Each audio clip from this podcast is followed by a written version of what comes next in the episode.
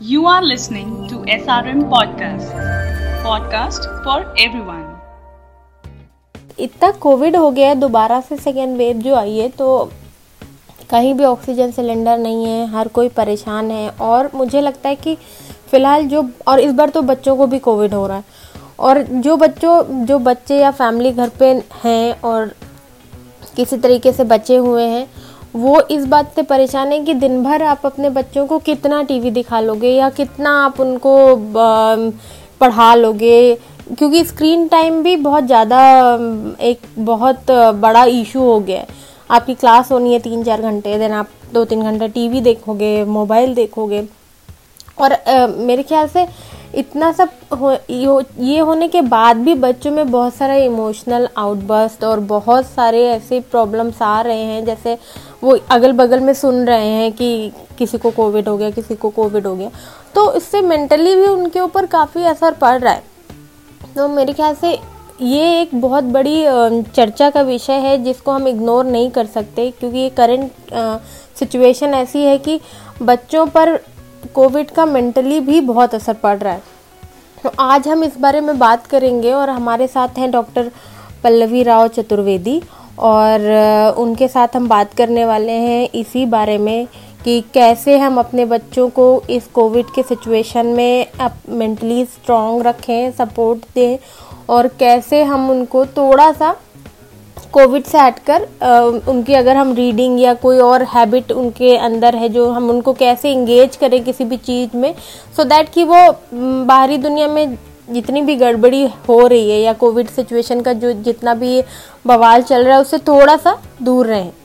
और उनको भी थोड़ा इमोशनली और मेंटली वो थोड़ा सा स्ट्रॉन्ग रहेंगे welcome doctor Pallavi Rao Chaturvedi welcome to our podcast तो सबसे पहले पल्लवी, मैं पूछना चाहूँगी कि हु इज़ पल्लवी? पल्लवी कौन है? क्योंकि बहुत लोग हैं हमारे लिसनर्स जिनको आपके बारे में जानने का, का बहुत मन है। आपसे हो सकता है आपसे भी लोग पूछते हो कि आप अपने बारे में कुछ बताइए। जी बिल्कुल। सो तो, so, हाँ. मैं अपने बारे में थोड़ा शेयर करूँगी। मैं एक्चुअली uh, बैंगलोर की हूँ। But I have travelled all over the country मैं मुंबई में uh, गुड़गांव में रही हूँ हैदराबाद में रही हूँ चेन्नई में रही हूँ भोपाल में रही हूँ। तो मैं हर जगह uh, रही हूँ। And I am a mother of two children आठ साल और चार साल के मेरे दो बच्चे हैं। Uh, एक लड़की और एक younger one is a boy Pallavi is always evolving कुछ ना कुछ नया मेरे लाइफ में आता रहता है और मैं करती रहती हूँ। Actually I am a chemical engineer और केमिकल इंजीनियरिंग के बाद मैंने MBA किया था मुंबई में। और uh, उसके बाद आई वर्क बहुत सारे ऑर्गेनाइजेशन में टॉप एम में मैंने काम किया। और फिर आई ज्वाइंट uh, मेरे हस्बैंड के फैमिली बिज़नेस ज्वाइन किया। और जब मैं सेकंड चाइल्ड जब मैं 38 की थी और जब मैं सेकंड टाइम प्रेग्नेंट हुई तब मैंने पीएचडी स्टार्ट किया। एंड तब मैंने I did my PhD in women entrepreneurship क्योंकि मैं बहुत पैशनेट हूँ एंटरप्रेन्योरशिप को लेके। तो तब मैंने वो किया। और हर दो या तीन साल मैं एक अपना वेंचर अपना एंटरप्रेन्योरशिप इनिशिएटिव मैं खोल ही खोलती हूँ in the last ten years और रिसेंटली आप सब मुझे get set parent with Pallavi के आइडेंटिटी से जानते हैं जो मेरा एक पेरेंटिंग uh, कोचिंग को लेके एक इनिशिएटिव था जो एक्चुअल में लॉकडाउन में ही मैंने स्टार्ट किया। So by God's grace YouTube Instagram Facebook तीनों प्लेटफॉर्म्स uh, मैंने स्टार्ट किया and today you know more than lakh and fifty thousand parents मेरे साथ जुड़े हैं। सो यस ब्रीफ में दिस इज़ अबाउट मी वो काफ़ी अच्छा भी जा रहा है। यस बाय गॉड्स ग्रेस अच्छा And भी जा रहा है। Pallavi actually yeah. मैं पूछना चाहूँगी प्रेगनेंसी इटसेल्फ मतलब बहुत ही ज़्यादा हार्मोनल चेंजेस और उन सबसे भरी होती है और स्पेशली जब सेकंड टाइम हो तो आपके पास एक एल्डर वन होता है एंड देन सेकंड टाइम और उस टाइम पे आपने पीएचडी करने का कैसे सोचा? मतलब इट्स अ लाइक बहुत बड़ा डिसीज़न क्योंकि एक्चुअली बहुत अच्छा सवाल है अंजलि थैंक यू मैंने दोनों प्रेगनेंसीज बहुत ही ज़्यादा प्रोडक्टिव रहे। फ़र्स्ट टाइम जब मैं प्रेग्नेंट हुई 2011 में मैंने अब एक chain of pre schools launch किया जो आज 50 से ज़्यादा प्री स्कूल्स हैं Brainy Bay pre school so वो भी मैंने प्रेगनेंसी के टाइम ही काम स्टार्ट किया था। और सेकेंड टाइम बोथ टाइम्स मुझे बेड रेस्ट uh, बोला था। तो for almost three two four months दोनों टाइम में बेड रेस्ट पे थी। और मैं ऐसे पर्सन नहीं हूँ जो बैठ सकती हूँ या कुछ और मेरा चलता रहता है। तो दोनों टाइम्स मैंने कुछ नए बड़े इनिशिएटिव स्टार्ट किया, क्योंकि मुझे लगा ये टाइम जो सेल्फ इम्प्रूवमेंट के लिए मिल रहा है, ये और कभी मिलेगा नहीं। एंड चलो गॉड ने ये मौका दिया है, मैं बैठी हूँ घर पे और मेरे 20 साल की वर्किंग करियर में मैं कभी घर पे नहीं बैठी हूँ। तो इसीलिए आई थॉट कि क्यों ना मैं सेल्फ पे काम करूँ और मैं अपने क्वालिफिकेशंस और अपने लिए भी कुछ कर लूँ। यूजुअली यूजुअली हम सब अपने बारे में uh, सोचने के लिए हेसिटेंट होते हैं। हमें लगता है कि क्या ये सेल्फिश है? क्या हम अपने लिए कुछ करें? Right right? एंड uh, क्या करना है? दो बच्चे भी हैं। बट uh, मुझे लगा कि uh, यही करेक्ट चीज़ है मेरे लिए करने के लिए। And I had a very supportive family अच्छा किया actually yes that's true so अगर हम बात करें कोविड सिचुएशन की और आपने हमें खुद बताया कि आपको कोविड हो चुका है एक बार तो आप हमें बताएँगे क्या कि अगर किसी को कोविड हो तो वो खुद का और अपनी फैमिली का कैसे ध्यान रखे? uh, हाँ Anubha that's a very good question और ऐसा कोई नहीं है हमारे आसपास जिसको ना पर्सनल एक्सपीरियंस हुआ हो या फ्रेंड या फैमिली या रिलेटिव हर जगह ही हम कोविड पॉजिटिव के बारे में सुन रहे हैं।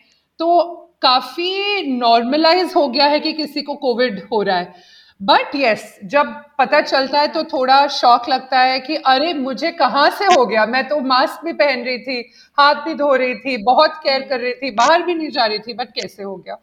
सो हाँ it is it was a little shock to me that February में हुआ था मुझे and I felt a little shock first and immediate reaction ये था कि मैं आइसोलेट हो जाऊँ। तो मेरे घर में मेरे हस्बैंड और दो छोटे बच्चे हैं जैसे मैंने अभी बताया। तो इमीडिएटली मैं गेस्ट रूम में लॉक हो गई थी और मैंने अपने बच्चों को बताया कि देखो मम्मा को कोविड हो गया है। और तब तक एक साल तो हो ही गया है सारे बच्चों को भी मालूम है कि कोविड कुछ है और कोविड में हाँ सो so, मैंने एक तो मैंने बच्चों से कुछ नहीं छिपाया। मैंने उसी इंस्टेंट चार साल का बेटा उसको भी मैंने बताया और दो, दोनों को यूजली मैं ही सुलाती हूँ रात में बट मैंने बताया कि देखो मम्मा को कोविड हो गया है मुझे अंदर जाना पड़ेगा।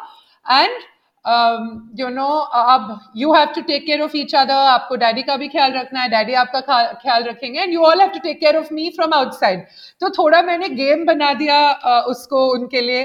तो वो बाहर से कुछ कुछ चीज़ें लेटर्स और गिफ्ट्स भेजते रहते थे वो मुझे। एंड बाय गॉड्स ग्रेस मुझे उतने सिम्टम्स नहीं हुए थे। एंड um, बाकी लोगों ने काफ़ी सपोर्ट किया फ्रेंड्स ने सपोर्ट किया वीडियो चैट करते रहते थे मुझे बट यस yes, इसमें मुझे ये बोलना है कि जो भी डॉक्टर आपको रेकमेंड करते हैं जैसे ब्लड टेस्ट करने हैं कि जो मेडिसिन लेने हैं स्टीम गागल बहुत ज़रूरी है एंड सबसे ज़्यादा मन को शांत रखना I can not tell you twelfth और थर्टीन डे होते होते इतना एक फीलिंग तो आ जाती है कि अरे कोई भी नहीं है you you know know? uh, और uh, क्योंकि we are usually use to people right कोई ना कोई हग कर रहा है, कोई टच कर रहा है। एटलीस्ट जब मेरे साथ, क्योंकि मेरे छोटे बच्चे पूरा टाइम मेरे ऊपर ही रहते हैं लॉर्ड ऑफ़ द टाइम्स तो थोड़ा वो फीलिंग ज़रूर थी कि यू नो एक लोनलीनेस जैसा होता है। बट इसीलिए डॉक्टर्स प्रिस्क्रिप्शन पे मेडिटेशन लिखते हैं। इट इज़ नॉट कि आप चाहो तो कर लो। बहुत इंपॉर्टेंट है मन को शांत रखना और किसी ना किसी तरीके से अंदर रह के चौदह पंद्रह दिन खत्म करना। It was it was a test of patience सच में। बट एंड um, मेरा तो ईजी गया था बट हो बहुत लोगों को मेडिकल इश्यूज़ भी आ रहे हैं और वो सब मॉनिटर करना बहुत uh, बहुत ज़रूरी है। बहुत ज़रूरी है। पल्लवी मैं आपसे ये पूछना चाहूँगी जैसे आपने बोला फेब्रुवरी में आपको हुआ था what was your first reaction क्योंकि जनरली कोविड का नाम सुन के मीडिया में कह लो कि इतना ज़्यादा नेगेटिव नेगेटिव एनवायरनमेंट है कि एक बार ही पैनिक होता है तो आपका कैसे रिएक्शन था और उस इमोशनल आउटबर्स्ट को आपने कैसे कंट्रोल किया? मतलब बहुत ज़रूरी भी है वो। एक्चुअली फ्रैंकली मैं दिल्ली गई थी काम पे और मैं फ़्लाइट लेके गई थी तो वापस आके मुझे लगा कि एक टेस्ट करना चाहिए। और मैं पूरी पूरे time I went only for one day one एक दिन के लिए गई थी एक मीटिंग बहुत ज़रूरी मीटिंग था उसके लिए मैं गई थी। और वापस आके मुझे लगा कि मैं वापस सबसे मिलने से पहले मैं टेस्ट कर लूँ और उसी टेस्ट में निकल आया। तो मैंने तो सोचा कि ऐसे ही मैं टेस्ट कर लूँ सेफ़ साइड के लिए। मैं एक्सपेक्ट नहीं कर रही थी कि वापस पॉजिटिव आया। बट uh, आप सही बोल रहे हो बहुत सारा स्टिग्मा है जो नहीं होना चाहिए अब।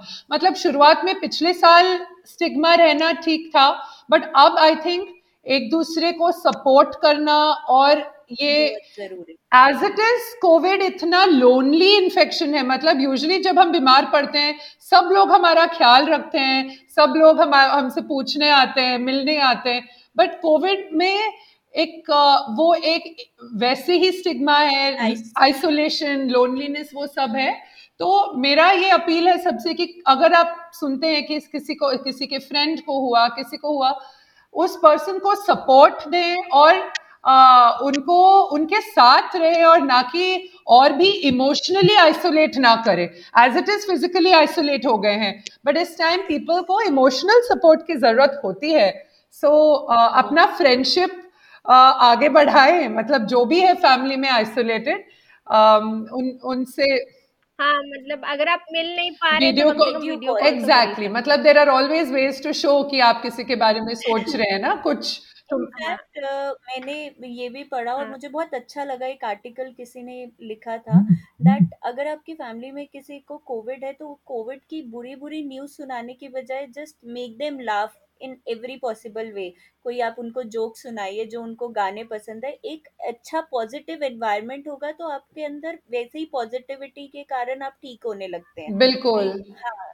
क्योंकि मैंने अपने रिलेशन में भी देखा है कि एक दो लोगों का जिनका तबीयत बहुत ज़्यादा खराब हुआ उन्होंने इतना ज़्यादा सोच लिया था कि oh no we got Covid अब तो कुछ हो जाएगा। लाइक like, ऐसा बट uh, ये ये पॉइंट भी हाँ। बहुत इम्पोर्टेंट है कि आजकल मीडिया में इतना इंफॉर्मेशन ओवरलोड है कि मतलब आपको कोविड नहीं है फिर भी आप बाकी लोगों के सिचुएशन और उनके केसेस को इमेजिन करके सब करके आपको एंजाइटी इश्यूज़ होने लगे हैं बहुत लोगों को। बहुत लोगों को। एक्चुअली निगेटिव न्यूज़ तो न्यूज़ है बट सुनना ना सुनना हमारे हाथ में है ना। हमारे हाथ क्या हम पूरा दिन ब्रेकिंग न्यूज़ कितने डेथ्स हो रहे हैं मतलब ब्राउज़र पे भी रिफ्रेश कर रहे हैं पूरा टाइम टीवी ऑन कर रहे हैं तो मतलब आप सोचे आपके छोटे बच्चे आपके पेरेंट्स बाकी लोग आप खुद कितना अफेक्ट हो रहे हो अगर पूरा दिन आप कोविड का न्यूज़ सुन रहे हैं मतलब आपको सुनना है तो आप आधा घंटा सुबह सुन लीजिए शाम को सुन लीजिए और आप अकेले में सुनिए ऐसा नहीं कि पूरे फैमिली को बिठा के कोई ऐसा कुछ हैप्पी है नहीं कि सबको अफेक्ट करे तो आई थिंक राइट पर एक्चुअली ऐसा हो गया है मेरे हिसाब से मैं तो जब टीवी खोलती हूँ तभी कोविड का ही न्यूज़ आता है मतलब अगर मैं कभी हाँ. भी न्यूज़ चैनल लगाती हूँ दिन में तो वो कोविड का ही न्यूज़ दे रहे होते हैं पॉजिटिव तो। न्यूज़ में तो वो थोड़ा उन्होंने शुरू किया है कि डेली इतने लोग रिकवर. हुए लोग ठीक हुए। That's a very good thing even आज एक डिस्कशन भी चल रहा था for doctor Guleria doctor Trehan जिन सबका। जो पूरा डिटेल में बता रहे थे कि मैक्सिमम लोग बहुत ही हेल्दी वे में ठीक हो रहे हैं घर पे ही ठीक हो रहे हैं। बिल्कुल। ठीक है बहुत लोगों को जाना पड़ रहा है बट आप उसको इतना मेंटली अपसेट मत हो ये एंजाइटी लेवल अपना मतलब मेडिटेशन योगा इस टाइम पे बहुत ज़रूरी हो चुका है like exactly I think choice हमारे हाथ में है कि हमें कितना सुनना है। है ना? आप right. आप हर मतलब आप न्यूज़पेपर न्यूज़ वेबसाइट व्हाट्सएप हर जगह आप कोविड कोविड के ही न्यूज़ क्या गूगल कर रहे हैं तो फिर वो आपके हाथ में है ना चॉइस आप वो ना करें फिर। और uh, मतलब एक डिसिप्लिन तरीके से हम अपने लॉकडाउन टाइम को भी यूज़ में uh, ले लें क्योंकि ये एक एग्ज़ाम्पल है जब हम बोलते हैं कि we have to model positive behaviour to our children हम ही ये पूरा टाइम करते रहेंगे कि देखो ये ये इतने डेथ्स हो गए तो फिर आ, बा, बाकी लोगों को भी ये ये पूरा आप स्प्रेड कर रहे हो ना नेगेटिविटी बिल्कुल बिल्कुल।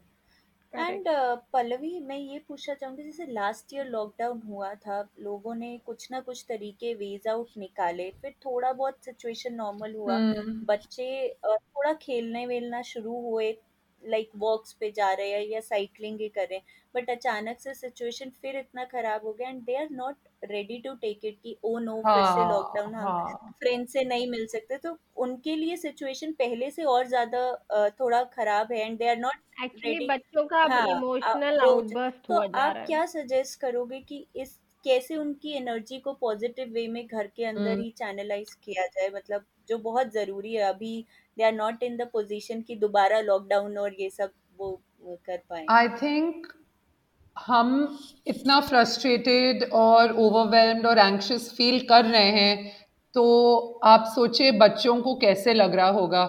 उनका ना स्कूल हो रहा है ना स्कूल फ्रेंड्स मिल रहे हैं ना समर हॉलीडेज के लिए कहीं जा पा रहे हैं ना पार्क जा पा रहे हैं। उनका लाइफ तो एकदम ही स्टैंड स्टिल पे आ गया है और वो लोग सोचे कि हो क्या रहा है ना? तो मतलब हाँ। जो छोटे बच्चे हैं they are just not able to understand कि इतना क्या हो रहा है राइट तो हम थोड़ा एम्पथी के साथ हम उनके शूज़ में खड़े होके सोचने की कोशिश करें कि उनके फीलिंग्स अभी इस वक्त क्या है राइट बच्चों में इमोशनल रेगुलेशन की कैपेबिलिटी नहीं होती। इसका मतलब क्या है? इसका मतलब उनको अपने इमोशंस पे कंट्रोल नहीं होता है। अडल्ट्स को अडल्ट्स में ये है कि हमें अब बुरा लगा तो हम उस चीज़ को मास्क करके एक स्माइल कर सकते हैं। बच्चे वो नहीं कर सकते। हमें कुछ टेंशन है तो हम बाकी लोगों के सामने छिपा सकते हैं। बच्चों में इमोशनल रेगुलेशन की कैपेबिलिटी नहीं है। इस वक्त जो सब घरों में हो रहा है इंक्लूडिंग माय ओन हाउस ये है कि कोई बात पे जो डिस्कनेक्टेड अनकनेक्टेड बात है अचानक से टैंट्रम हो रहा है अचानक से रोना आ रहा है। और आप सोचे मैंने तो बस इतनी छोटी चीज़ बोली कि यू you नो know, नहीं अभी चॉकलेट नहीं खाना इतना क्या टैंट्रम क्योंकि वो टैंट्रम चॉकलेट की वजह से नहीं है। ये टैंट्रम बिल्ट मतलब जो एक साल से बिल्डअप हो हो के बच्चों में भर गया है हर चीज़ में वो निकल आ रहा है। Right right? तो ये मैं पेरेंट्स को रिक्वेस्ट करूँगी समझने के लिए कि इस वक्त बच्चों पे प्रेशर ना डालें कि आप और दो घंटे पढ़, पढ़ाई करो और अपना होमवर्क करो। अभी वो टाइम नहीं है कि हम और जो ऑलरेडी मेंटल प्रेशर सिचुएशन है उसके ऊपर डालें। ये वो टाइम नहीं है। थोड़ा एक्स्ट्रा देखिए I never propagate too much screen time मैं कभी नहीं बोलती हूँ कि थोड़ा एक्स्ट्रा हो जाए। बट इस वक्त हम बच्चों से पूछे कि उनका क्या मन है करने का। थोड़ा अगर स्क्रीन टाइम एक्स्ट्रा एक आध घंटा हो रहा है तो इट इज़ ओके अभी के सिचुएशन के लिए वो इट इज़ ओके उनको पेंटिंग करना है, उनको आर्ट एंड क्राफ्ट करना है, उनको कुछ अच्छा खाने का मन, जो आपके बस में है थोड़ा हम अपने रूल्स को इस वक्त हम रिलैक्स करें। डिसिप हाँ डिसिप्लिनिंग के लिए एक टाइम होता है और रिलैक्स होने का टाइम होता है। अभी इस वक्त hundred percent discipline hundred percent हमारा जो हम चाह रहे हैं कि इतना सारा पढ़ाई हो हर चीज़ जो मैं बोलूँ आप अपने शूज़ यहाँ पे रखो कपड़े ठीक से रखो सब चीज़ जैसे मैं चाहूँ ऐसा हो। अभी वो प्रेशर डालने का टाइम नहीं है और ये करने के लिए खुद पेरेंट्स भी रिलैक्स हो जाए राइट क्योंकि हम भी हंड्रेड परसेंट हर चीज़ करने की कोशिश ना करें। हमको अपने अपने मेंटल पीस भी हमको देखना पड़ेगा और कोई आके नहीं देखेगा। थोड़ा घर गंदा है, थोड़ा चीज़ नहीं हो रहा है, जैसे आप चाहते हैं आप छोड़ दो it's okay it is okay अभी कोई भी गेस्ट नहीं आ रहे किसी के घर। कुछ भी नहीं हो रहा है प्लीज़ आ भी रहे हैं तो प्लीज़ मना कर दीजिए। बिल्कुल मना कर दीजिए। और मैं पल्लवी आपकी इस बात से बहुत एग्री करती हूँ क्योंकि आजकल क्या हो रहा है कि हाँ. मैं जब से बैंगलोर आई हूँ और इतना कोविड हो गया हाँ. कि मैंने मेड नहीं लगाई। क्योंकि मुझे डर था कि कहीं ऐसा ना हो। उन्होंने मुझसे बोला मैं मैं मुझे वैक्सीन लग चुका है। मैंने बोला आपको लग चुका है लेकिन मुझे तो नहीं लगा है मेरी फैमिली में नहीं लगा है अभी।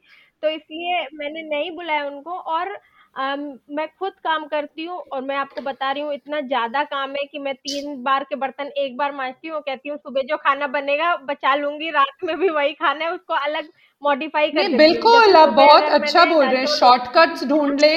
हाँ। हाँ इतना ज़्यादा काम है और आपको बच्चों के साथ भी टाइम स्पेंड करना चाहिए क्योंकि उनको इस वक्त आपका साथ बहुत ज़रूरी है। अगर आप उनके पास बैठेंगे चाहे आप उनको स्टोरी सुनाइए चाहे आप उनके साथ कोई बोर्ड गेम खेलिए चाहे टाइम भी अनुभव मुझे ऐसा लगता है अगर आप उनके साथ हाँ. बैठ के देख रहे they will enjoy more and मतलब आप कुछ यूजफुल भी स्क्रीन ज़रूरी नहीं है स्क्रीन पे सिर्फ़ कार्टून ही देखने हैं बट कुछ भी जो वो देख रहे हैं हाँ. आप अच्छे से उनके साथ बैठ के एंजॉय करेंगे तो अच्छा ही एक फैमिली टाइम टुगेदर टाइम रहेगा अच्छे से। नहीं नहीं आई मैं मैं बिल्कुल मुझे ये स्क्रीन टाइम साथ में देखने से बहुत एडवांटेजेस होते हैं एक कनेक्शन होते हैं आप स्टोरी आप अच्छा बहुत बार होता है कि वो जो वो लोग जो देख रहे हैं ना हमें बहुत बोरिंग लगता है कि ये क्या है कार्टून फिर से और यूजुअली हाँ। आप ऑब्ज़र्व करेंगे बच्चों को वही वही चीज़ जो सबने ऑलरेडी 200 बार देख चुके वही देखने में मज़ा आता है सो इट हमें आदत पड़ गई है लाइक सात आठ साल हो गए तो यही कर रहे हैं exactly. बच्चों वाली ही चीज़ें देख रहे हैं हाँ. मूवी थिएटर जाते थे तो बच्चों की मूवी देखनी है तो आई तो जैसे वही enjoy I share you I share you हम लोगों ने स्टार्ट किया है कि मंडे मंडे वेंसडे और फ्राइडे हम मूवी नाइट करते हैं मैं आ, मेरे हस्बैंड और मैं छोटे हमारे बच्चों के साथ। तो हाँ हम जो चाहते हैं मूवीज़ वो ऑप्शंस देते हैं। वन मोर थिंग इज़ बच्चों को चॉइस दीजिए हर चीज़ में। ऐसा नहीं कि right. मुझे चाहिए कि आप ये देखो तो आप यही देखो। आप पाँच छह चीज़ें आप उनको दिखाओ कि ये सब बहुत अच्छे मूवीज़ है। आप सेलेक्ट करो आपको जो चाहिए। तो हम मूवी नाइट yeah. करते हैं शॉर्ट मूवीज़ बच्चों hmm. को के मूवीज़ वैसे भी एक डेढ़ घंटे के लिए होते हैं। बट हम लोग साथ में देखते हैं एजुकेशनल मूवीज़ होते हैं इंग्लिश में हिंदी में अदर रीजनल लैंग्वेजेस में भी hmm. बहुत अच्छे मूवीज़ होते हैं। और हम board games board game night करते हैं जहाँ पे हम बहुत मुश्किल है क्योंकि यूजुअली वो फाइटिंग में बदल जाता है दोनों के बीच में। But but it is such a beautiful time ये नॉर्मली हम कर ही नहीं पाते है ना? तो वो समर समर हॉलीडेज आते हैं साल में दो बार बाकी टाइम ये ये सारी चीज़ें कहाँ कर पाते हैं? अगले दिन की स्कूल की पैकिंग होती है और होमवर्क होता है हम खुद काम से देर एट थर्टी नाइन आते हैं। कौन से बोर्ड गेम्स कौन से मूवीज़ ये सब नहीं। तो थोड़ा अगर हम हाँ। इस चीज़ को ऐसे लेके हमारे पास गिफ्ट ऑफ़ टाइम मिल गया है थोड़ा हम इसमें ये हाँ। सोचे जैसे आपने बोला यू नो दिन में एक बार खाना बना ले save your time save your save your energy and mental peace हाँ तो इससे मतलब मेमोरेबल भी ये टाइम किया जा सकता है या हमने एक दिन हमने एक हमारे छोटे से गार्डन पैच है उसमें हमने होम पिकनिक किया तो ऐसे ऐसे ऐसे हाँ। चीज़ें आप कीजिए तो थोड़ा अगर आपके बच्चे जो जो भी मेरे लिसनर्स हैं अभी जो जिनके बच्चे 10 साल के कम के एज के हैं उनको एंटरटेन करना थोड़ा इजी है क्योंकि छोटे हैं वो थोड़ी बात इजीली सुन लेते हैं। बट जो आपके प्री टीन्स और टीनेजर बच्चे हैं उनको फिर कन्विंस करना थोड़ा अलग थोड़ा डिफ़िकल्ट टाइम है क्योंकि छोटे बच्चे बच्चे जो होते हैं पेरेंट्स के साथ काफ़ी खुश रहते हैं। बड़े बच्चों को फ्रेंड्स ज़्यादा ज़रूरी है। They need their friends more तो फिर कुछ वीडियो चैट कुछ मेरे फ्रेंड्स ने उनके लिए अपने बच्चों के लिए जो फोर्टीन ईयर्स के एक ऑनलाइन पजामा पार्टी ऑर्गेनाइज किया था तो सारे अभी नहीं of course two two months back था। तो okay. सारे घरों में पिज्जा भेजा था। तो it was virtual virtual party था। बट। ऐसे कुछ इनोवेटिव आइडियाज़ आप अगर सोचेंगे तो थोड़ा ये टाइम निकालने में इजी हो जाएगा। और एक पॉजिटिव बच्चों के साथ इतना उनके अंदर अच्छा एनर्जी रहता है कि आप खुद भी पॉजिटिव फील करना लग जाते हो इतने नेगेटिव एनवायरनमेंट में भी। If you start spending time बच्चों के साथ तो आप खुद भी एक पॉजिटिव वे में मतलब भूल जाते हो कोविड या एवरीथिंग हाँ इस टाइम सो so, मैं फ्रैंकली बहुत मैं खाना बहुत अच्छा नहीं बनाती हूँ बट Uh, मेरी बेटी को बेकिंग का बहुत शौक है वो आठ साल के तो उसके लिए फिर हम लोग बेकिंग की रेसिपी साथ में पढ़ते हैं। हम जैसे कुकीज बेक करना हुआ केक बेक करना हुआ पास्ता अब इसमें आप सोचो वो उसको लग रहा है कि वो बेकिंग कर रही है। बट मैं एक एजुकेशनल एक्सपर्ट हूँ मुझे ये समझ आ रहा है कि कितनी सारी चीज़ें सीख रही है उसमें। इंस्ट्रक्शंस पढ़ रही है पहले मैं नहीं पढ़ती उसके लिए I tell you read it तो वो इंस्ट्रक्शंस पढ़ रही है वो मेजर कर रही है मुझे इतने ग्राम मैदा लेना है इतना ग्राम बटर तो उसका मैथ्स और how to use weighing machine का प्रैक्टिस हो रहा है। वो इंडिपेंडेंटली इतने सारे चीज़ें कर रही है। तो it is such an involving experience and मेरे साथ एक बॉन्डिंग भी हो रहा है।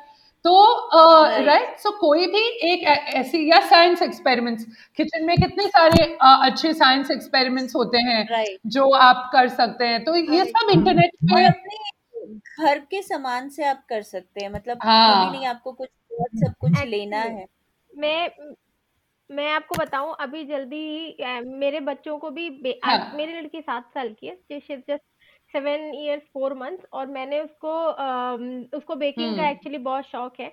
तो अभी जब हम लोग आए हैं तो उसने मुझसे बोला कि अब हम लोग कोई भी चीज़ बाहर की जो हेल्दी नहीं है वो हम यूज़ नहीं करेंगे।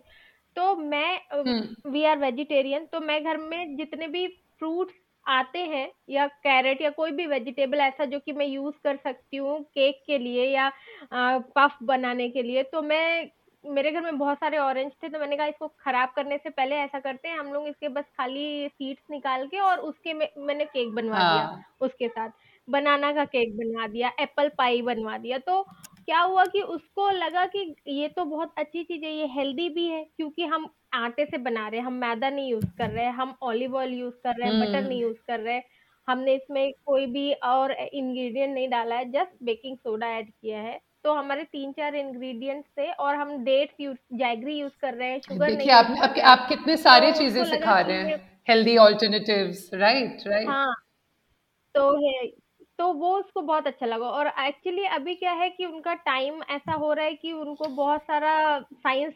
साइंटिफिक मूवीज़ या कुछ ऐसे भी देखने बहुत, का बहुत मन होता है साइंस हम्म। एक्सपेरिमेंट करने का। तो मैं उनको एक दिन मेरे घर में बहुत सारा विनेगर और क्योंकि हम एक साल बाद आए तो अब मेरे पास काफ़ी बेकिंग सोडा और विनेगर और काफ़ी किचन का आइटम खराब हो रहा था। तो मैंने अपने बच्चों को एक बॉटल मेरे पास दो बॉटल बेकिंग वो थी विनेगर था और मेरे पास काफ़ी बेकिंग सोडा था। तो बेकिंग सोडा हाँ तो मैंने उनको मेरे पास फ़ूड कलर था और मैंने उनको दोनों बच्चों को दे दिया एक एक ग्लास में ऐसे प्लेट में ग्लास रख के और मैंने कहा लो तुम अपना बनाओ। और उन लोगों ने खूब मज़े किए।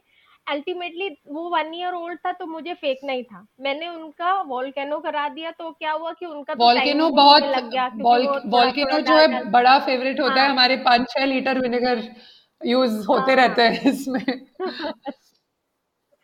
तो मैं बस उस वजह से क्या हुआ कि वो जो एक लीटर मेरा विनेगर था वो मेरा वेस्ट तो हुआ ऑब्वियसली वैसे तो मुझे फेंकना पड़ता पर मेरे बच्चों के लिए एक साइंस एक्सपेरिमेंट था और उन्होंने और बहुत मज़े से में किया। मुझे लगता है तो सीखते भी बहुत कुछ है। मतलब जैसे आपने बोला हाँ. कि और फन वे में सीखेंगे तो वो याद भी रहेगा प्रैक्टिकली करके।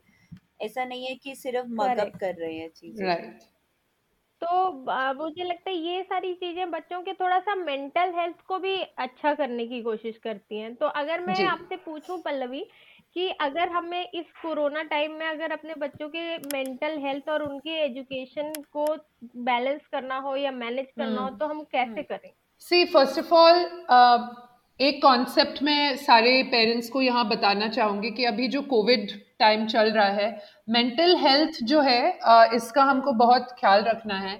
एंड एक कॉन्सेप्ट होता है वैलिडेशन एंड रीअश्योरेंस का।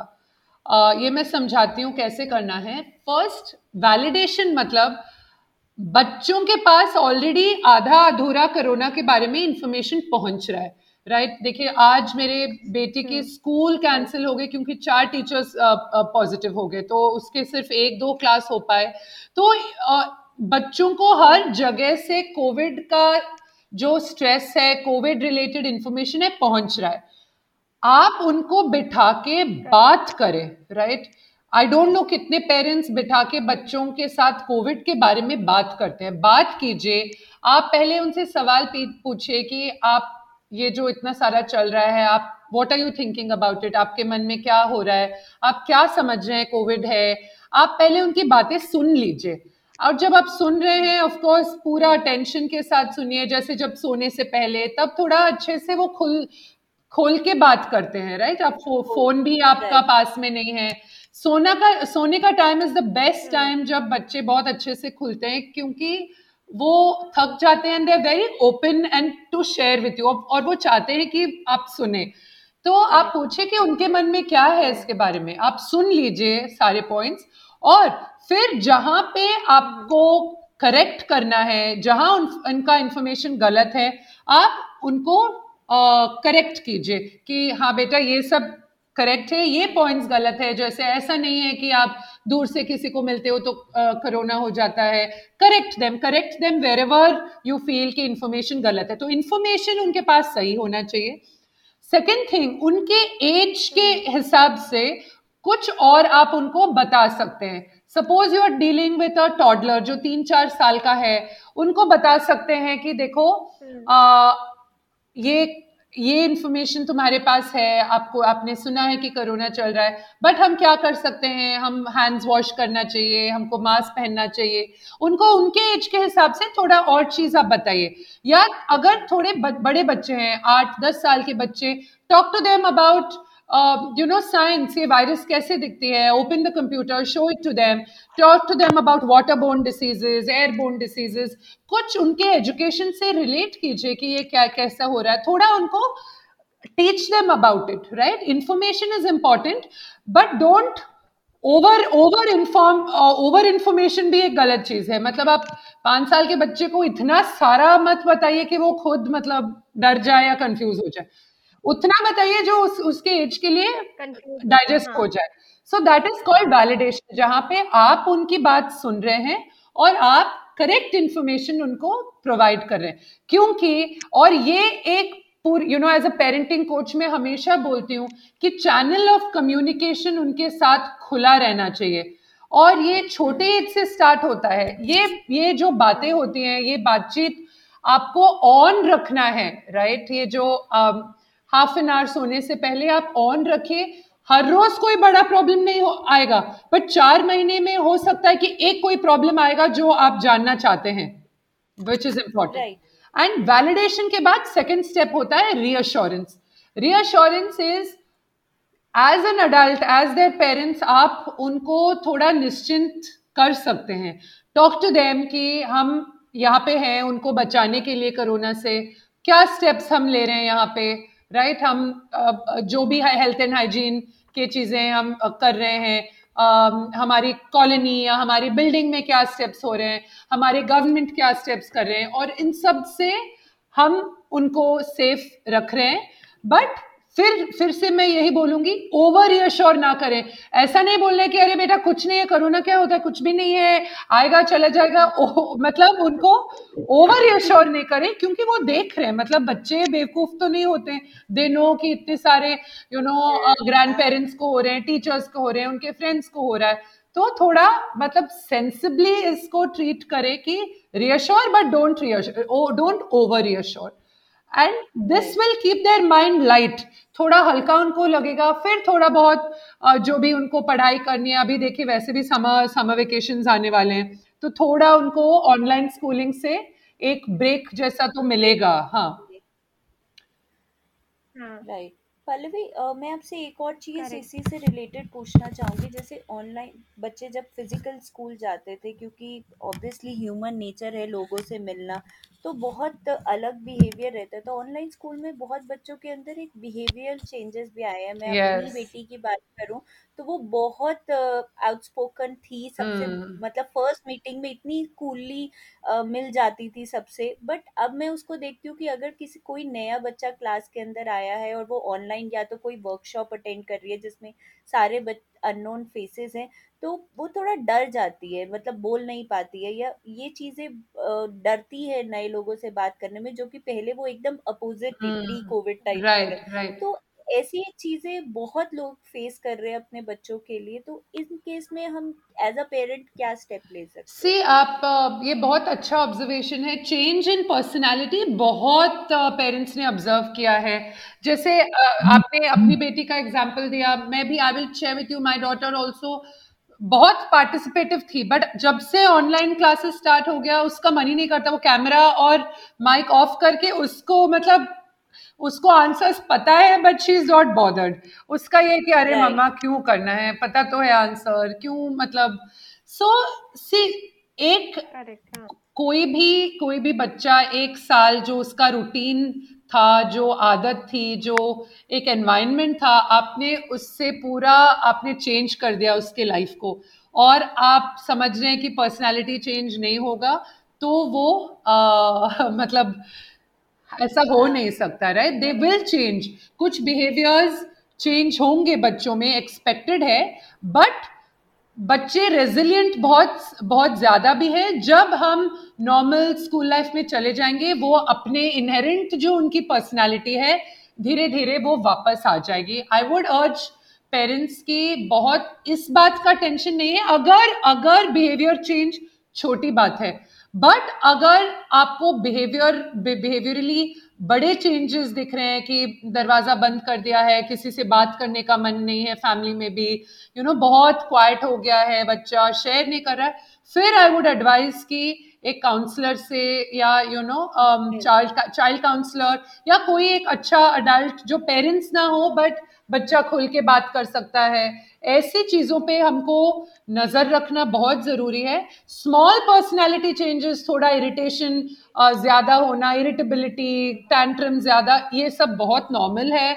इट इज़ हैपनिंग बट अगर मेजर बिहेवियरल चेंजेस या एंग्जाइटीज जैसे आई टेल यू मेरे पास एक दो केसेस आए हैं बच्चों के जहाँ पे पूरा दिन वो हाथ धो रहे हैं। इतना उनको उनके मन में चला गया कि you uh, know you know, ये प्रॉब्लम हो रही है कि पूरा दिन हाथ धो रहे हैं। तो दिस इज़ अ कंसर्न ऐसा नहीं होना चाहिए। This is a clinical concern क्या मतलब ऐसा कुछ हो गया बच्चे में? इतना कुछ डिस्कनेक्ट हो गया है कि हमको एक we have to talk to a child you know child psychiatrist या चाइल्ड काउंसलर अबाउट दिस या पूरा टाइम मतलब रो रहा है कि किसी को कुछ हो रहा है किसी को कुछ हो रहा है यू नो कोविड को लेके। सो सच एक्सट्रीम केसेस को हम इग्नोर ना करें। एंड लाइक आई सेड हम अभी जो चल रहा है मेंटल हेल्थ को लेके हम एनवायरनमेंट को लाइट रखें बहुत पुश नहीं कीजिए। देखिए टेंथ के बोर्ड्स कैंसिल हो गया नीट के एग्ज़ाम्स कैंसिल हो गए जेई के एग्ज़ाम्स पोस्टपोन हो रहे हैं बोर्ड के तो आप छोटे बच्चों को किस प्रेशर में डाल रहे हैं और क्यों? क्या करना है अभी? There is no need there is no need they will catch up जो भी लॉस ऑफ़ टाइम हुआ है यू नो बच्चे कैच अप कर लेंगे. सो डोंट अपने आप पे भी स्ट्रेस मत लीजिए बहुत ज़्यादा और बच्चों पे भी नहीं क्योंकि एक कोपिंग का एक लिमिट होता है ना. और ऑलरेडी हम देख रहे हैं कि पूरा एकेडमिक ईयर घर में ही जाने वाला है. हाँ. ऐसा नहीं कि समर वेकेशन खत्म हो जाएगा तो हम वापस जाएँगे। Right right, right? right. तो इसको हमको मैराथन जैसे हम बोलते हैं ना मैराथन भागना है हमें और एक साल डेढ़ साल निकालना है। ये कोई छोटा रेस नहीं हाँ. कि मतलब यहाँ से वहाँ भाग लिया और खत्म किया। हमको अपना एनर्जी अपना मेंटल स्ट्रेंथ बचा के रखना है लंबे टाइम के लिए। दैट्स इम्पोर्टेंट करेक्ट और एक्चुअली मैं इस बात पे एक बात और आपसे पूछना चाहती हूँ। एक्चुअली क्या है कि um, मेरे खुद मेरे ही घर में मेरी को सिस्टर की गर्ल है शी थ्री तो वो लोग um, ऐसे सोच रहे थे कि उसको इस साल स्कूल में डालेंगे क्योंकि पिछले साल कोविड की वजह से जो भी बात है नहीं डाल पाए। तो now she is three and three point something three point three और थ्री पॉइंट फोर तो उनको लग रहा था कि एक साल अभी और नहीं डालेंगे तो वो जब फोर पॉइंट फोर की या फोर पॉइंट फाइव की हो जाएगी तब तो केजी या नर्सरी के लिए काफ़ी बड़ी हो जाएगी। तो आई सेट कि अभी इतना कोविड है जिनके बच्चे पढ़ रहे थे उन्होंने भी एक साल ड्रॉप करा दिया कई पेरेंट्स मैंने ऐसे भी देखे तो आम, आप लोगों को इतना वैसे जल्दी करनी नहीं चाहिए। अब तो होम स्कूलिंग भी काफ़ी एक अच्छी बात है कि अगर आप घर पे ही उतना पढ़ा दो साल भर वाला या थोड़ा बहुत कम से कम जानना चाहिए तो क्या आपको लगता है कि ऐसा ठीक है या फिर See, नहीं फ्रैंकली मुझे लगता है कि प्ले ग्रुप हो नर्सरी हो के जी वन के जी टू हो आप अपना एकेडमिक ईयर जो है आपको एनरोल करना ही चाहिए।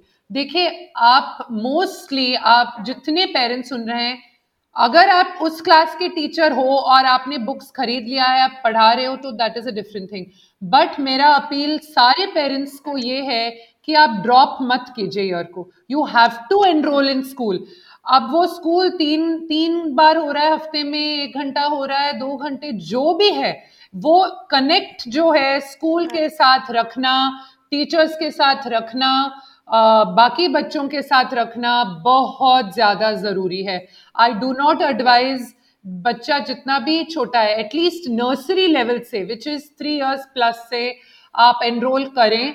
और जो भी सिलेबस टीचर्स बता रहे हैं, वैसे भी आप जब तक करेंगे हंड्रेड परसेंट एफिशिएंसी तो नहीं हो रही है। जब तक जो अगर आप माने कि जो बच्चा स्कूल जा रहा जा रहा था हंड्रेड परसेंट कर रहा था, आप घर में करा रहे हैं तो सीधे सीधे सेवेंटी टू एटी परसेंट हो गया। अब आपने स्कूल का गाइडेंस भी लेना बंद कर दिया तो अल्टीमेट सफरिंग बच्चे पे होगी। तो मेरा ये अपील है कि ड्रॉप ईयर बिल्कुल ना ले और ये ना बोले कि क्या करेगा मतलब कंप्यूटर यू नो एक वो स्कूल के साथ टच रखना और हाँ, एक ऑर्गेनाइज्ड हाँ, मेथड हाँ। में सिलेबस को वो टॉपिक्स पढ़ाना तो आपको ही है बट आप एक ट्रेंड प्रोफेशनल टीचर नहीं भी हो सकते हैं ना। आप टीचर की बात सुन के आप फिर you know you can do this at home for the child but keep the connect on and ये तो नहीं होगा कि अगर जैसे if a child is you know पिछले साल ढाई साल का था और दो साल अब होम स्कूलिंग हो गया तो सीधे मैं यू नो एल या यूकेजी में डाल डाल दूँगी या डाल दूँगा वो ऐसा नहीं होगा।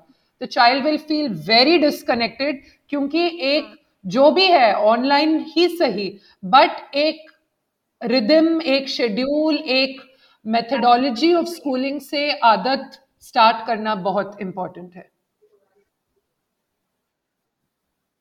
अच्छा एक चीज़ और ये ऑनलाइन क्लासेस की वजह से क्या हुआ है कि एक तो कोविड सिचुएशन है बच्चे बाहर नहीं जा पा रहे ऑनलाइन क्लासेस भी चल रही हैं तो क्या है कि इनका स्क्रीन टाइम बहुत ज़्यादा हाँ. हो। गया है मतलब आप मान के चलिए कि तीन चार हाँ। घंटे स्कूल है फिर उसके बाद कुछ नहीं तो सुबह एक घंटा दो घंटा शाम को एक दो घंटा तो छह सात घंटा आमतौर पर एक दिन में तो स्क्रीन टाइम लेके चला जाता है जिसमें मोस्टली लैपटॉप एंड टीवी होता है चलिए मान लीजिए बच्चा कह रहा है तो आपने आधा घंटा या एक घंटा मोबाइल दे दिया। तो इसको कैसे मैनेज किया जाए? क्योंकि अब लाइक सात घंटा टीवी या स्क्रीन के सामने रहना बहुत ज़्यादा है तो कैसे कंट्रोल करें? मतलब हमारे पास अभी चॉइस है क्या अभी? हमारे पास राइट तो एक तो हमारे पास चॉइसेस इतने कम है। हम करें क्या? बट ये रिकग्निशन ये हाँ। एक आपने रिकग्नाइज किया कि छह सात घंटे बहुत ज़्यादा है ये रिकग्निशन ही बहुत इंपॉर्टेंट है। अगर पेरेंट्स आठ दस घंटे के बाद भी बोल रहे हैं कि कोई बात नहीं, वो वो प्रॉब्लम है। अगर आप रिकग्नाइज कर रहे हैं कि इतना स्क्रीन टाइम गलत है और मुझे कुछ करना चाहिए, वो है फ़र्स्ट स्टेप आपने रिकग्नाइज किया। फिर आप एफर्ट डालेंगे कि और क्या करें। और क्या करें? मैं फिर आप ये कुछ गेम्स निकालेंगे कुछ आर्ट एंड क्राफ्ट निकालेंगे कुछ म्यूजिकल इंस्ट्रूमेंट अच्छा। आप uh, करेंगे राइट एंड इसमें भी मुझे बोलना है कि स्क्रीन टाइम में भी there is a way to make screen time more useful क्या आप एक ऑनलाइन म्यूज़िक टीचर के साथ एक म्यूजिकल इंस्ट्रूमेंट या वोकल क्लास स्टार्ट कर सकते हैं जहाँ पे एक स्किल भी डेवलप हो रही है? हाँ स्क्रीन टाइम है जूम जूम पे करना है। बट साथ साथ कुछ एक प्रोडक्टिव भी हो रहा है कुछ एक पॉजिटिव लर्निंग भी हो रही है राइट right? तो स्क्रीन टाइम पे जैसे इतने सारे ऑनलाइन uh, वर्कशॉप्स हो रहे हैं आजकल चार चार workshops you know four four sessions के वर्कशॉप्स या you know single session workshops so can you try and see कि आप स्क्रीन टाइम को भी यूजफुल हाँ, बनाएँ? Entertainment see I tell you the difference screen time school भी है स्क्रीन टाइम एंटरटेनिंग भी है और स्क्रीन टाइम कुछ प्रोडक्टिव हॉबी क्लासेस भी है। अब ये कॉम्बिनेशन आप कैसे यूज़ कर सकते हैं? या एप्स और जिग्सो पजल्स होते हैं बहुत अच्छे एप्स लर्निंग एप्स होते हैं ये सारा कुछ ही स्क्रीन टाइम है। बट हाँ। जितना यूजफुल स्क्रीन टाइम है वो एटलीस्ट अच्छी बात है। और एंटरटेनमेंट के लिए स्क्रीन टाइम जो है जितना बेर मिनिमम अगर जैसे एक घंटा सुबह शाम अगर चलना ही है तो फिर it can be avoided but try and see की और क्या ऑल्टरनेटिव्स हो सकती हैं। रीडिंग बुक्स ये एक अगर yes. आदत हम बच्चों में डाल पाए बहुत मुश्किल है। Very important and Pallavi actually reading books के ऊपर मैं पूछना चाहूँगी कि कई लोग सोचते हैं ऐसा not in the covid times but general maybe कि थोड़े बड़े हो जाए तो हम शुरू करें बट uh, वो फिर हैबिट बनते बनते बहुत देर हो जाते तो बेस्ट एज क्या है? लाइक like, आजकल बहुत बुक्स छोटे से छोटे बच्चों की भी आती है लाइक like, तो आप क्या सजेस्ट करोगे कि कब बुक से फ्रेंडशिप करवाने की बेस्ट एज है? बुक से फ्रेंडशिप करने की एज है जिस दिन बच्चा हॉस्पिटल में पैदा हुआ if you ask me see children की कैपेबिलिटीज अलग अलग हैं for age wise for example you know children are born with hundred percent of hearing capability hearing जो है फ़र्स्ट डे से स्टार्ट होती है. तो वो पढ़ नहीं पा रहे हैं बट आप उनको कहानियाँ सुना तो सकते हैं ना? जब हम्म। वो फाइव टू सिक्स मंथ्स के होते हैं और इवन फोर मंथ्स थोड़ी देर के लिए जब आँखें खुल खुलते हैं आप उनको कलरफुल बड़े बड़े पिक्चर्स दिखा सकते हैं ना? So this is all a part of the reading process audio visual connections first one year में स्टार्ट करना बहुत इंपॉर्टेंट है।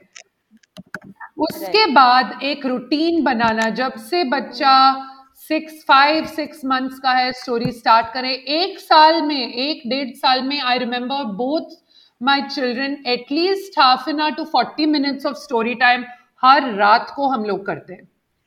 हर रात। एंड अभी तक अभी तक I I read okay one more thing and धीरे धीरे जैसे आप आप बुक्स इंट्रोड्यूस uh, करते हैं उनकी वोकेबलरी इम्प्रूव होती है उनका प्रोनाउंसिएशन इम्प्रूव होता है उनके वर्ड्स और पिक्चर्स और स्टोरीज और और कैरेक्टर्स और प्लॉट समझने की एबिलिटी इम्प्रूव uh, होती है। ये ना समझे कोई भी पेरेंट कि रीडिंग मतलब अल्फ़ाबेट रिकग्निशन और यू नो वर्ड्स को पढ़ना है। एक स्टोरी समझने में कितने स्किल्स लगते हैं? कैरेक्टर्स होते हैं स्टोरी का इमेजिनेशन आपका प्लॉट आप मतलब हाँ. इतना इमोशंस होते हैं स्टोरी में आप इतने सारे आपकी पूरी माइंड और बॉडी इन्वॉल्व हो जाती है उस स्टोरी टेलिंग प्रोसेस में सो दैट प्रोसेस एक्चुअली मैं आपको बताऊँ एक एक दिन मेरे बेटे को मैं स्टोरी सुना रही थी ही इज़ फाइव ईयर्स और उसने मुझसे बोला कि माँ जब तुम स्टोरी सुनाती हो तो मुझे ऐसा लगता है कि मैं उसकी पिक्चर अपने माइंड में ऐसे देख रहा हूँ वो मुझे मूवीज़ जैसा right. लगने लगता है। तो मैंने कहा हाँ correct so it has to start very young और धीरे धीरे they will start reading and by about five और सिक्स बहुत सारे बच्चे you know they start reading on their own by six years children should be able to read small books on their own पढ़ते ही हैं। उसके बाद भी जब तक वो दस बारह साल के हैं फिर भी मैं एडवाइस करूँगी कि आप थोड़ा थोड़ा उनके लिए पढ़ के सुनाए उनको अच्छा लगता है जब पेरेंट्स पढ़ के सुनाते हैं। बट बुक टाइम में फिर जब रीडिंग का टाइम है वो भी साथ में लेटे और अपने बुक्स भी पढ़े। It is it is should be a part of the schedule मतलब एक शेड्यूल का पार्ट हो जाए कि 45 मिनट्स वन आवर अब बुक लेके बैठ जाओ। और उसके लिए उसके लिए ये ना करें कि बहुत सारे parents you know so I would advise मेरे यूट्यूब चैनल पे मैं रीडिंग को लेके मैं बहुत पैशनेट हूँ, बहुत सारे वीडियोस मैंने बनाए हैं कि कैसे ये हैबिट्स फॉर्म हो तो गेट सेट पेरेंट विद पहले यूट्यूब या इंस्टाग्राम पे भी ये वीडियोस मिलेंगे आपको कि छोटे बच्चों को हाउ कैसे कहानी पढ़ के सुनाएँ, जो टॉडलर्स होते हैं अंडर फाइव कैसे कहानी सुनाना चाहिए? We call it active reading techniques वो कैसे मैंने पूरा डेमोन्स्ट्रेट किया है एक स्टोरी में? और बड़े बच्चों के साथ भी यू नो जैसे अभी क्लासिक्स नहीं पढ़ रहे हैं बड़े बुक्स नहीं पढ़ रहे हैं तो मेरा एडवाइस है कि कुछ तो पढ़े कॉमिक्स खरीद के दे दो जो उनको अच्छा लगे रीड फॉर प्लेजर मतलब उनको अच्छा जब लगने लगेगा स्टोरी उनको जब अच्छा लगने लगेगा रीडिंग का हैबिट तो फिर अलग अलग वेराइटी ऑफ़ बुक्स वो लोग पढ़ेंगे।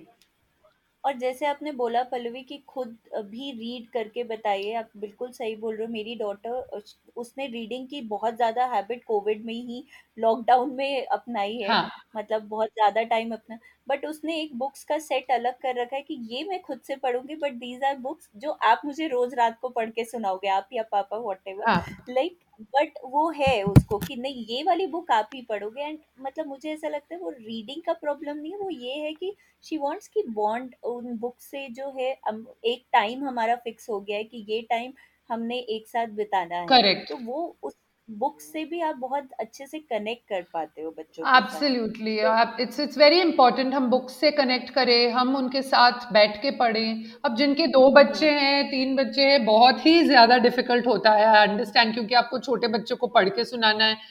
बट ये है अब सिचुएशन ये है। uh, बाकी family one more thing I want to say कि आप अपने बाकी फैमिली मेंबर्स को भी इस प्रोसेस में इन्वॉल्व करें। बहुत बार मैं यू you नो know, मेरे चैनल्स पे भी मैं मदर्स की बातें सुनती हूँ। उनको लगता है कि पूरी रिस्पॉन्सिबिलिटी उन्हीं की है। तो जितने फादर्स ग्रैंड पेरेंट्स इस चैनल पे सुन रहे हैं बच्चा जो होता है पूरी फैमिली का होता है सिर्फ़ मदर का नहीं होता है। और ये ये बात मदर भी समझे और बाकी फैमिली मेंबर्स भी समझें। और ये जैसे कहानियाँ सुनने की इजिली ग्रैंड पेरेंट्स कर सकते हैं अंकल्स और आंट्स कर सकते हैं। जो मतलब आप पूरे फैमिली का फुल यूज़ करें इंडियन जॉइंट फैमिली सिस्टम का एडवांटेज पूरी तरीके से उठाएँ इसमें। एक्चुअली ये बहुत सही बात बता रही है आप। पहले तो मैं बताऊँगी कि जब मैंने क्या किया है कि आजकल मेरी आ, क्योंकि मेरी सारा थोड़ी बड़ी हो गई है शी इज़ सेवन ईयर्स तो मैं क्या करती हूँ एक स्टोरी मैं अपने घर में रूल बनाई हूँ कि एक स्टोरी मैं या मनीष सुनाएँगे मतलब मेरे हस्बैंड और एक स्टोरी सारा पढ़ेगी ध्रुव हम्म। के लिए। तो क्या होता है कि इससे सारा का भी आ, पढ़ना हो जाता है और हमारा भी पढ़ना हो जा मतलब हम भी स्टोरी सुना देते हैं। और अब तो ध्रुव ने ऐसा भी करना शुरू कर दिया क्योंकि अब दीदी भी पढ़ती है माँ भी पढ़ती है तो मैं भी एक स्टोरी पढ़ूँगा। तो मुझे ऐसा लगने लगा है कि अब उसको भी मज़ा आने लगा है उसको लगता है ये एक कॉम्पिटिशन है। तो उसमें अगर माँ भी पढ़ रही है पापा पढ़ रहे हैं दीदी पढ़ रही है तो क्यों नहीं मैं पढ़ू? तो इस वजह से उसने इसको इसको बोलते हैं आपने इकोसिस्टम क्रिएट किया। आपने वो माहौल बनाया कि रीडिंग का एक माहौल बन गया और बच्चों को एक पिक्चर मैंने पोस्ट किया था मेरे इंस्टाग्राम हैंडल पे रिसेंटली कि you know my son is reading this book क्या बुक था? वो अमर हाँ। चित्रकथा का गणेशा किताब था। और मैंने ऐसा फ़ोटो जब मैं पाँच साल की थी वही स्टोरी वही बुक मैं पढ़ रही थी और वो कॉमिक मैंने संभाल के रखा अब वो अब आज वो पढ़ रहा था। तो मुझे पेरेंट्स ने मैसेज किया कि मैम वो पढ़ता है इतना बड़ा कॉमिक ऐसे पढ़ना क्या है? वो ही इज़ फ्लिपिंग द पिक्चर्स उसको कहानी मालूम है मतलब वो जुबानी आ गया है वो भले वर्ड्स ना पढ़े बट उसको हाँ, कहानी मालूम है हाँ, उसको पिक्चर्स और वो अपने आप बैठ के दस मिनट वो पेजेस फ्लिप करके देख रहा है तो मेरे हिसाब से वो पढ़ना ही है। राइट तो allowing them allowing them to spend time आप देखेंगे छोटे बच्चे बोलते हैं मैं पढ़ रहा हूँ। पढ़ पढ़ रहा हूँ क्या? Do they know the words no but but they remember the sound they remember आपने क्या बोला? They remember the pictures and वो एसोसिएशन मेंटली फॉर्म हो रहे हैं। तो वो बुक पढ़ रहे हैं। It is they are reading and plus आज एक्चुअली ऐसा। हुआ है। एक ध्रुव छोटा सा था लाइक लास्ट ईयर की बात है और वो उतना अच्छा पढ़ नहीं पाता था। जैसे थ्री वर्ड्स बिना जैसे ही हैज़ अ कैन ऐसे वाले वर्ड्स पढ़ता था। और मैं उसको एक स्टोरी मुझे एक्चुअली कॉमिक्स पढ़ना बहुत पसंद है। मेरे बचपन से ही मुझे बहुत पसंद है। तो समहाउ मुझे ये सुपर कमांडो ध्रुव और नागराज और ये जब बचपन की कहानी मुझे मिल गई कहीं से बहुत सारा बंडल तो मैंने पढ़ना शुरू किया और मैं पढ़ पढ़ के उसको सुनाती थी। और चाचा चौधरी और ये सब, एक दिन उसने चाचा चौधरी की बुक निकाली और उसने ऐसे पाँच छह पन्ने स्टोरी पढ़ के सुना दिया मुझे। मैं एक बार को चौंक गई, मैंने कहा, ये कैसे इसने तो इसको आता भी नहीं है पढ़ना, वो भी हिंदी पढ़ रहा है। तो फिर फिर उसने, फिर मैंने देखा तो उसमें वर्ड्स तो पूरे वो नहीं थे, लेकिन क्योंकि वो पिक्चर के साथ मैं पढ़ पढ़ के उसको सुनाती थी तो मैं एक्चुअली बहुत सारी इंग्लिश हाँ तो वो बहुत अच्छे से उसको समझ गया था। तो मैं ऐसा भी करती हूँ कि मैं किसी दिन इंग्लिश में बुक पढ़ती हूँ किसी दिन हिंदी में पढ़ती हूँ किसी दिन कॉमिक्स सुनाती हूँ किसी दिन नंदन वाली बुक उठा लेती हूँ। तो इससे क्या होता है कि बदल बदल के थोड़ा बुक हाँ। भी पढ़ लेते हैं। और आजकल मैंने एक्चुअली उनको थोड़ा सा इंडियन हिस्ट्री के बारे में बताना शुरू किया है। आई डोंट नो पता नहीं उनकी एज के लिए कम है या ज़्यादा है लेकिन भारत के स्वतंत्रता संग्राम से लेके 19 मतलब 1859 में क्या हुआ और उनको कब भारत आज़ाद हुआ माउंट बेटन कौन थे ये सब सुनना that's very nice Indian mythology और इंडियन स्टोरीज छोटे बच्चों को बहुत अच्छा लगता है एंड यू कैन ऑलवेज देखिए एक्सपोजर आप देते हाँ. रहिए।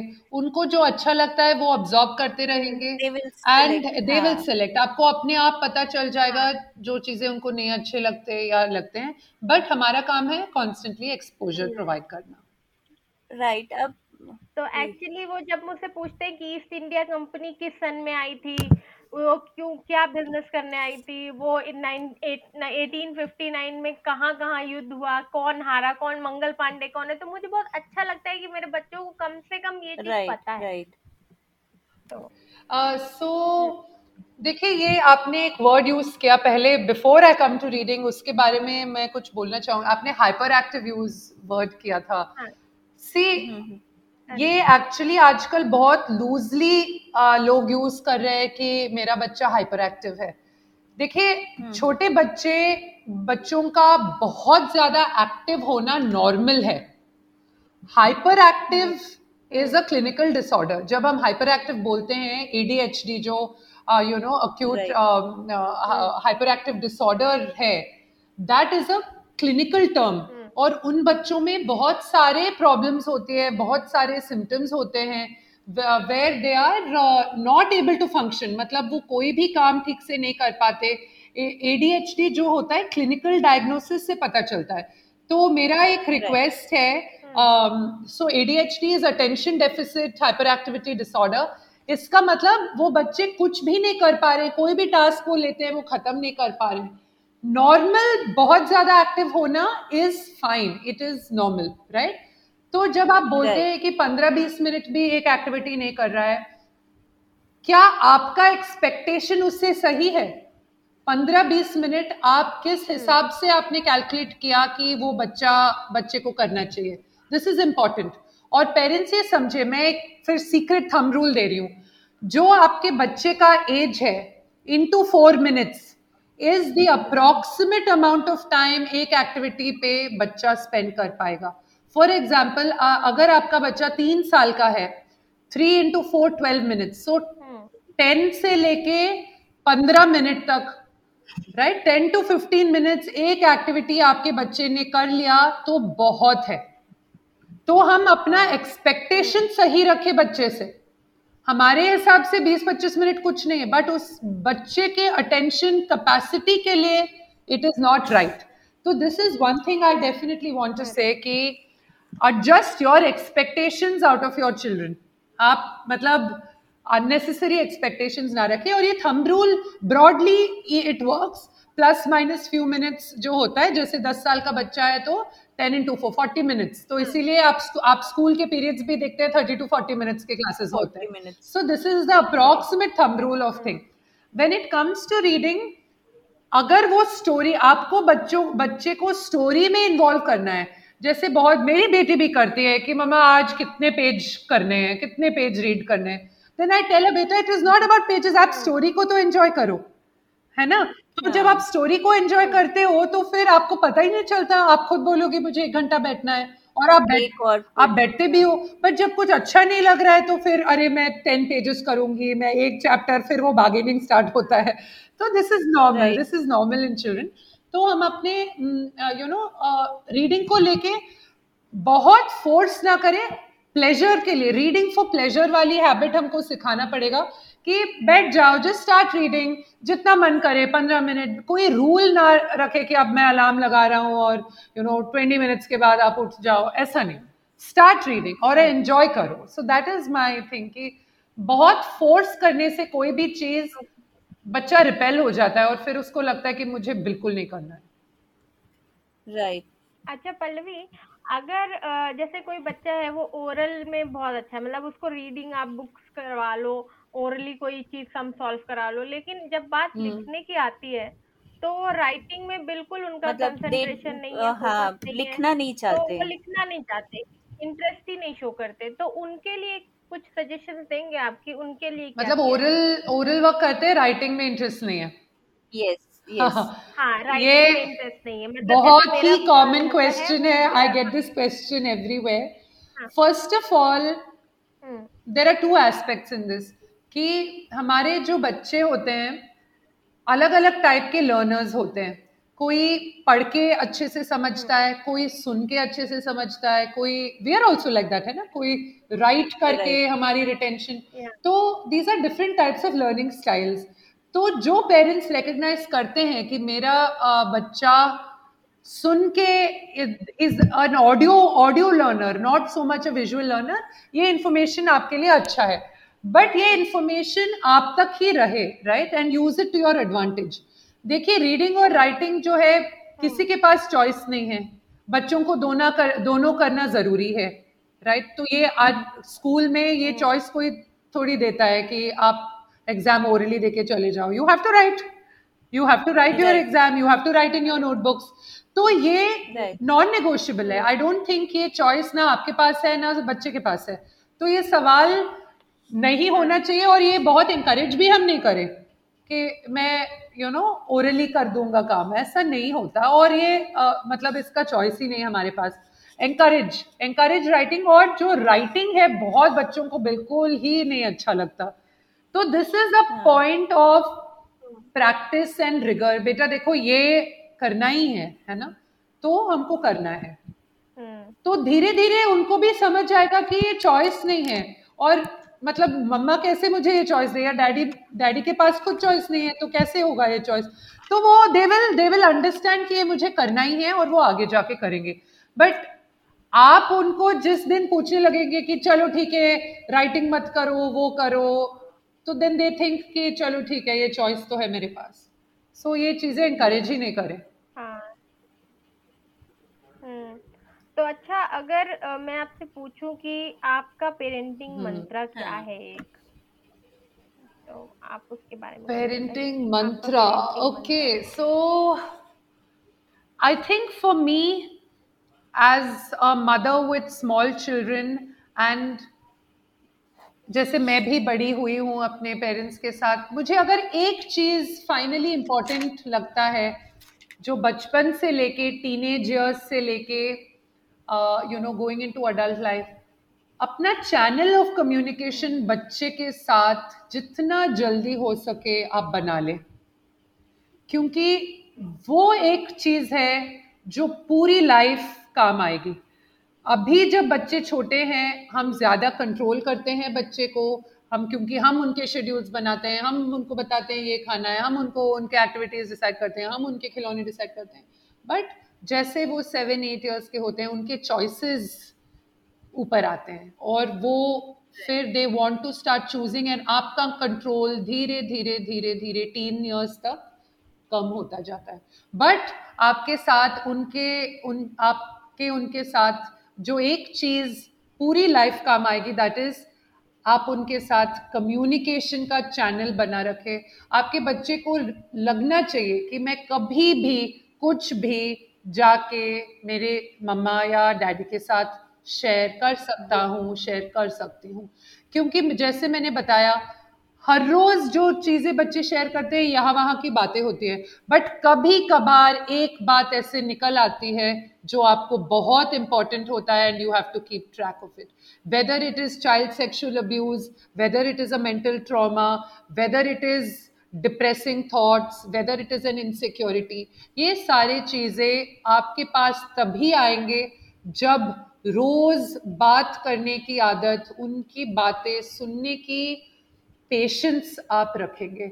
ये एक मैजिक ओवरनाइट मैजिक नहीं है कि अचानक या growing up years puberty adolescence ये सारी चीज़ें बात करने में ये नहीं होगा कि चलो मेरा बच्चा फोर्टीन का होगा अब मैं कम्युनिकेशन चैनल और कोई ओपन अप नहीं होगा आपके साथ आपको बचपन से ये आप नर्चर करेंगे तो बड़े होके वो इतने इनसिक्योरिटीज होते हैं बच्चों में मैं कैसे दिख रहा हूँ मेरे फ्रेंड्स मेरे बारे में क्या सोचते हैं मुझे क्या करना है लाइफ में मेरे मार्क्स ऐसे हैं राइट right? इतने सारे इनसिक्योरिटीज आप चाहते हैं कि वो आपके साथ शेयर करें और हाफ़ इंफॉर्मेशन बाहर से ना उठाए या फ्रेंड्स के साथ ना शेयर करें।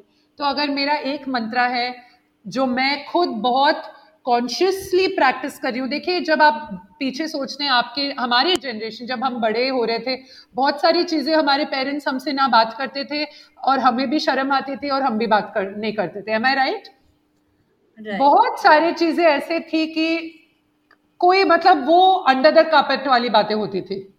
कोई बात नहीं करता था। बट जब यस यस नो माँ वो आ, मतलब उनको भी शर्म आता था और हमको भी हम हमारा इंफॉर्मेशन फ्रेंड से आता था बुक से आता था तब गूगल भी नहीं था वीडियोस भी नहीं थे। बट हाँ। वो सिस्टम अब नहीं चलेगा। We have to be careful about so many things right इतनी सारी चीज़ें हैं। हमारा वर्ल्ड थोड़ा और सिक्योर था बीस पच्चीस साल पहले। अब ऐसा नहीं है। तो दिस इज़ माई मंत्रा कि प्लीज़ अपने बच्चों की बातें सुने और उनको ये कंफर्ट दे कि और और सेकंड पॉइंट ऑफ़ दिस जब वो कुछ आपको बताते हैं तो आप ऑब्जॉर्व कीजिए बहुत रिएक्ट ना करें। अगर जैसे आपके 10 साल 8 8 साल का बच्चा ने आके बोला कि उसके फ्रेंड का बॉयफ्रेंड है क्लास में वो मतलब छोटी छोटी चीज़ें होती है बट आप इतना रिएक्ट मत कीजिए उसकी मम्मा को फ्रेंड की मम्मा को फ़ोन कर दिया इतना बड़ा इश्यू बना दिया। आप ऑब्जॉर्व करें और नॉर्मली ले इस इंफॉर्मेशन को। तब मतलब बच्चे को इतना ना डराए कि वो आगे जाके कभी आपके साथ कुछ शेयर ना करे राइट तो या अप, अपने पापा के बारे में कुछ शेयर किया या दादी के बारे में कुछ ना ऐसे छोटे छोटे सीक्रेट्स निकलते आते हैं। तो आप इसको ना ट्रस्ट उनका बिल्ड बिल्ड करके रखे। ऐसा वो उन्होंने जो आपको इन्फॉर्मेशन दिया आपने जाके लीक कर दिया उनको भी पता इतना बड़ा इश्यू बना दिया तो they will lose faith and trust फिर वो बातें आप तक नहीं आती। आपको उनका ट्रस्ट भी तो गेन करना है। So this is my one thing I want to say